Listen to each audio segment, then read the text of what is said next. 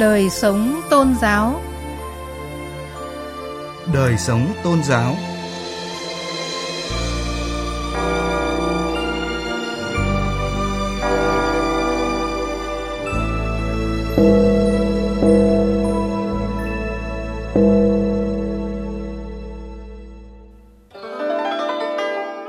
Xin kính chào quý vị và các bạn.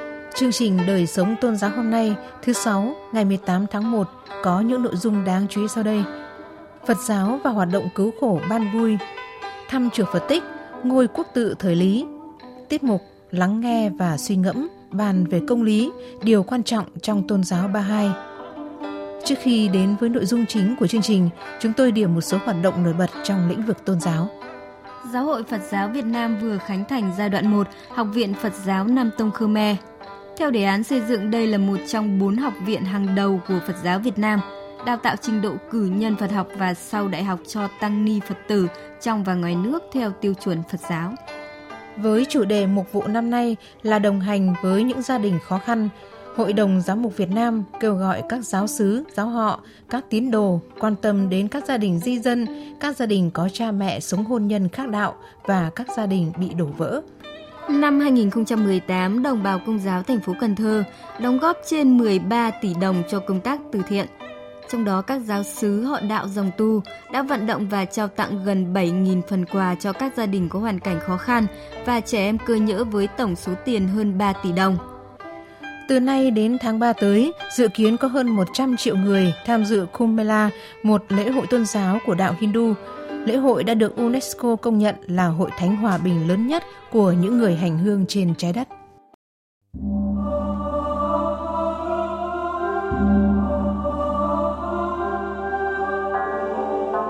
Tiết mục Dưới mái nhà chung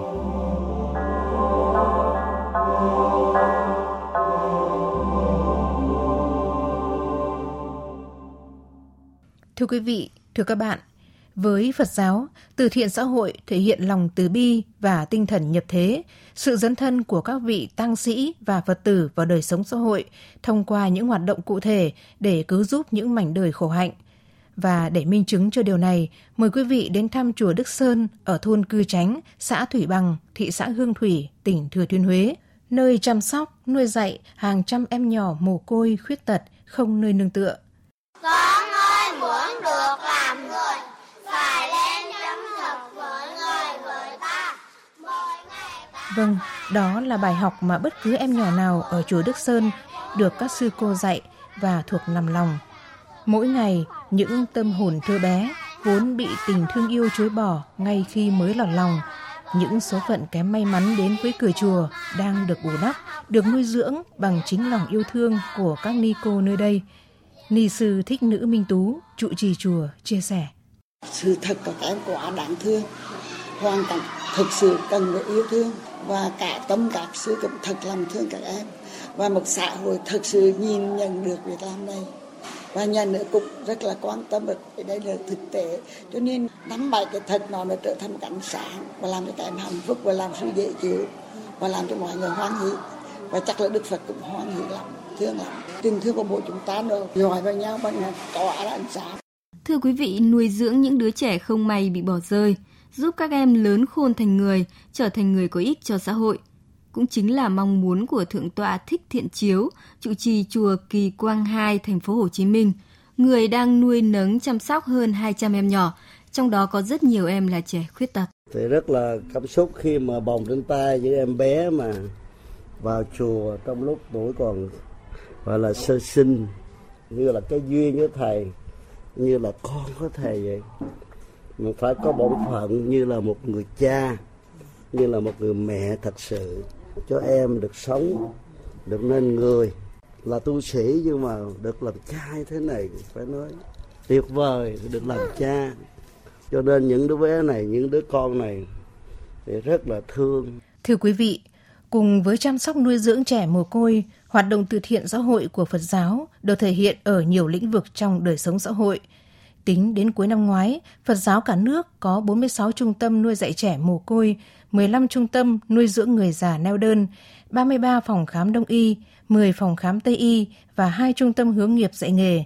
Và theo báo cáo của Ban Từ thiện Xã hội Trung ương Giáo hội Phật giáo Việt Nam, thì trong năm 2018, Ban trị sự Giáo hội Phật giáo Việt Nam Trung ương và các địa phương đã liên tiếp kêu gọi các chư tăng ni Phật tử cả nước về tài chính, phẩm vật, tổ chức các đợt cứu trợ đồng bào bị thiên tai, lũ lụt, chăm lo cho đồng bào nghèo, đồng bào vùng dân tộc, vùng sâu, vùng xa. Và trong năm 2018, 525 tỷ đồng là con số khá ấn tượng về công tác từ thiện của Phật giáo Việt Nam.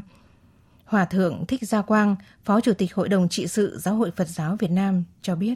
Công tác từ thiện xã hội đã giúp ích cho xã hội rất là nhiều, như là giúp đỡ bà con nghèo, rồi những gia đình chính sách, rồi những các cụ già cô đơn, rồi các em khuyết tật, rồi kể cả những em nghèo vượt khó để đi học và đặc biệt trong những các cái trận à, bão lũ lụt bất thường xảy ra thì đều có cái sự là từ thiện xã hội của giáo hội Phật giáo Việt Nam đã làm vơi bớt đi những cái khó khăn của bà con chung tay góp sức cùng với chính quyền và nhân dân các cấp để giảm bớt những cái khó khăn cho bà con. Đánh giá về hoạt động xã hội của Phật giáo, ông Bùi Hữu Dược, vụ trưởng vụ Phật giáo Ban Tôn giáo Chính phủ khẳng định, hoạt động này của Phật giáo đã tạo nên động lực, niềm an vui hạnh phúc cho một bộ phận người dân có đời sống khó khăn. Tư tưởng từ bi, hỷ xả của Phật giáo đã gặp được cái tư tưởng thương người như thể thương thân của người Việt. Cái tư tưởng đùm bọc, lá lành, đùm lá rách giúp đỡ lẫn nhau của người Việt thì cái từ bi của Phật giáo được phát huy. Thì con người biết nhường nhịn, thương yêu và kính trọng lẫn nhau. Thưa quý vị, có thể nói thông qua hoạt động của mình, mỗi vị tăng ni Phật tử bằng tinh thần trách nhiệm và ý nghĩa cứu khổ ban vui của đạo Phật, tạo nên những giá trị cụ thể, đem đạo vào đời để làm lợi cho chúng sinh.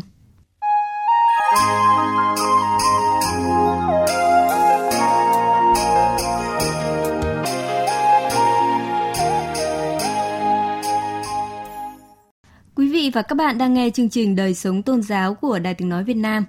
Thưa quý vị và các bạn, Chùa Phật Tích hay còn gọi là Chùa Vạn Phúc thuộc địa phận xã Phật Tích, huyện Tiên Du, tỉnh Bắc Ninh, là một trong những ngôi chùa có lịch sử lâu đời với kiến trúc mang đậm dấu ấn thời Lý. Năm 1962, Bộ Văn hóa đã công nhận chùa Phật Tích là di tích lịch sử văn hóa. Dẫu trải qua nghìn năm lịch sử, chùa xưa tháp cũ không còn nữa, nhưng đại danh lam chùa Phật Tích thời Lý để lại những di sản văn hóa quý giá như quy mô nền móng với bốn lớp nền, cùng với gạch ngói, chân cột và linh thú. Đặc biệt là pho tượng Phật A-di-đà đặt trên bệ tòa sen bằng đá. Bây giờ mời quý vị và các bạn đến thăm chùa Phật Tích, ngôi quốc tự thời Lý. Phật Tích ngàn năm phô dáng đẹp, tiên du bao thủa dậy hồn tươi, người về bái Phật leo kha lĩnh, khách đến dâng hương ngắm giếng rồng. Vâng thưa quý vị, ngàn năm Phật tích, ngàn năm của bao thăng trầm đổi thay, in dấu lên những bức tượng Phật, những chạm khắc, những hoa văn, những cổ vật vô giá.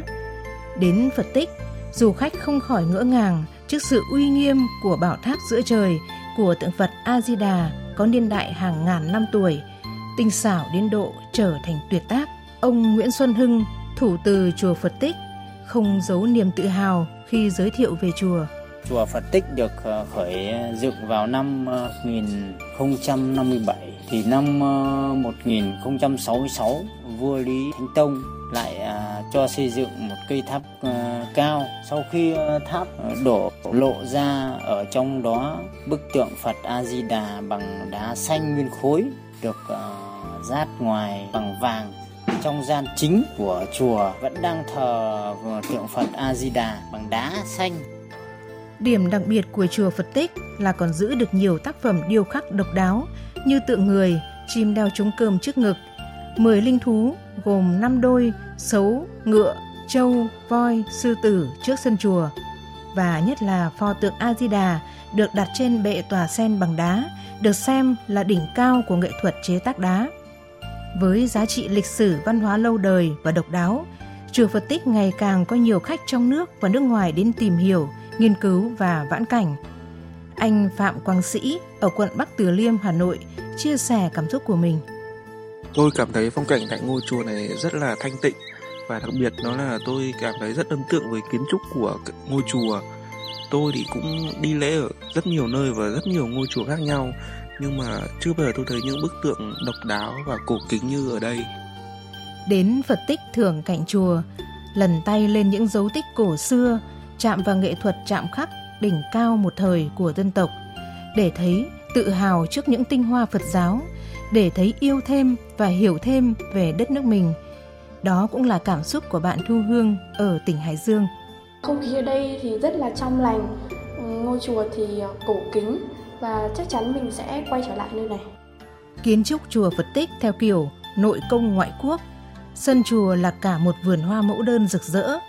Vì thế, thời điểm lý tưởng nhất để thăm chùa là lễ hội khán hoa mẫu đơn diễn ra từ mùng 3 đến mùng 5 Tết âm lịch hàng năm. Dịp này về Phật tích, quý vị và các bạn không chỉ được lễ Phật mà còn được ngắm hoa mẫu đơn, thưởng ngoạn cảnh đẹp và tham gia các trò chơi dân gian thú vị như là đấu vật, chơi cờ, đánh đu hoặc thú vị hơn là được nghe, được hát quan họ mang đậm nét dân gian của một vùng Kinh Bắc.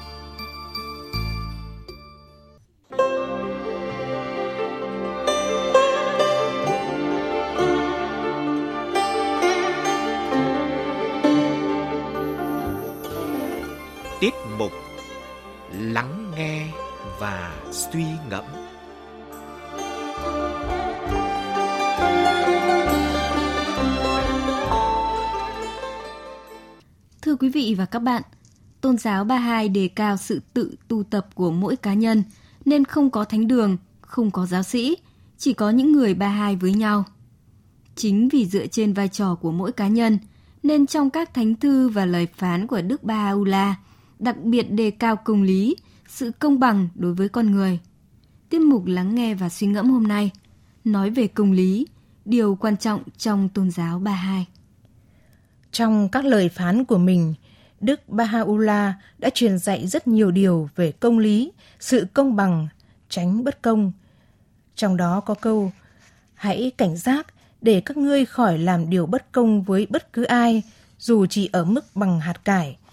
Các ngươi hãy bước đi trên đường chân lý, vì quả thực đây là con đường thẳng.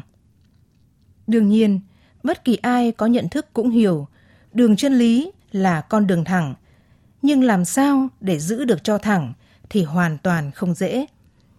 Chỉ một chút dễ dãi với bản thân, một chút đố kỵ với người khác là ta đã bẻ cong con đường đến với chân lý. Tôn giáo Ba Hai coi trọng vai trò của từng cá nhân trong hành đạo, nên càng đề cao trách nhiệm của mỗi người trong việc giữ gìn sự công bằng xã hội. Ở đó, không phân thứ bậc xã hội, mà một người lao động khiêm nhường, phạm điều bất công, thì cũng không khác gì một bạo chúa khét tiếng. Đức Baha'u'llah cũng cho rằng mái che của sự sinh tồn đặt trên trụ cột công lý chứ không phải trên sự tha thứ. Ngày nay, xã hội phát triển, bất công cũng nảy sinh nhiều. Muốn xã hội được bình an, thái hòa thì điều quan trọng là gìn giữ sự công bằng và công lý. Và để làm được điều đó, cần có công lý và những người công bằng. Quý vị và các bạn thân mến, những phân tích về công lý điều quan trọng trong tôn giáo Ba Hai đã kết thúc chương trình Đời sống tôn giáo hôm nay. Chương trình do biên tập viên Hà Thảo biên soạn và thực hiện. Xin chào và hẹn gặp lại quý vị vào khung giờ này tuần sau.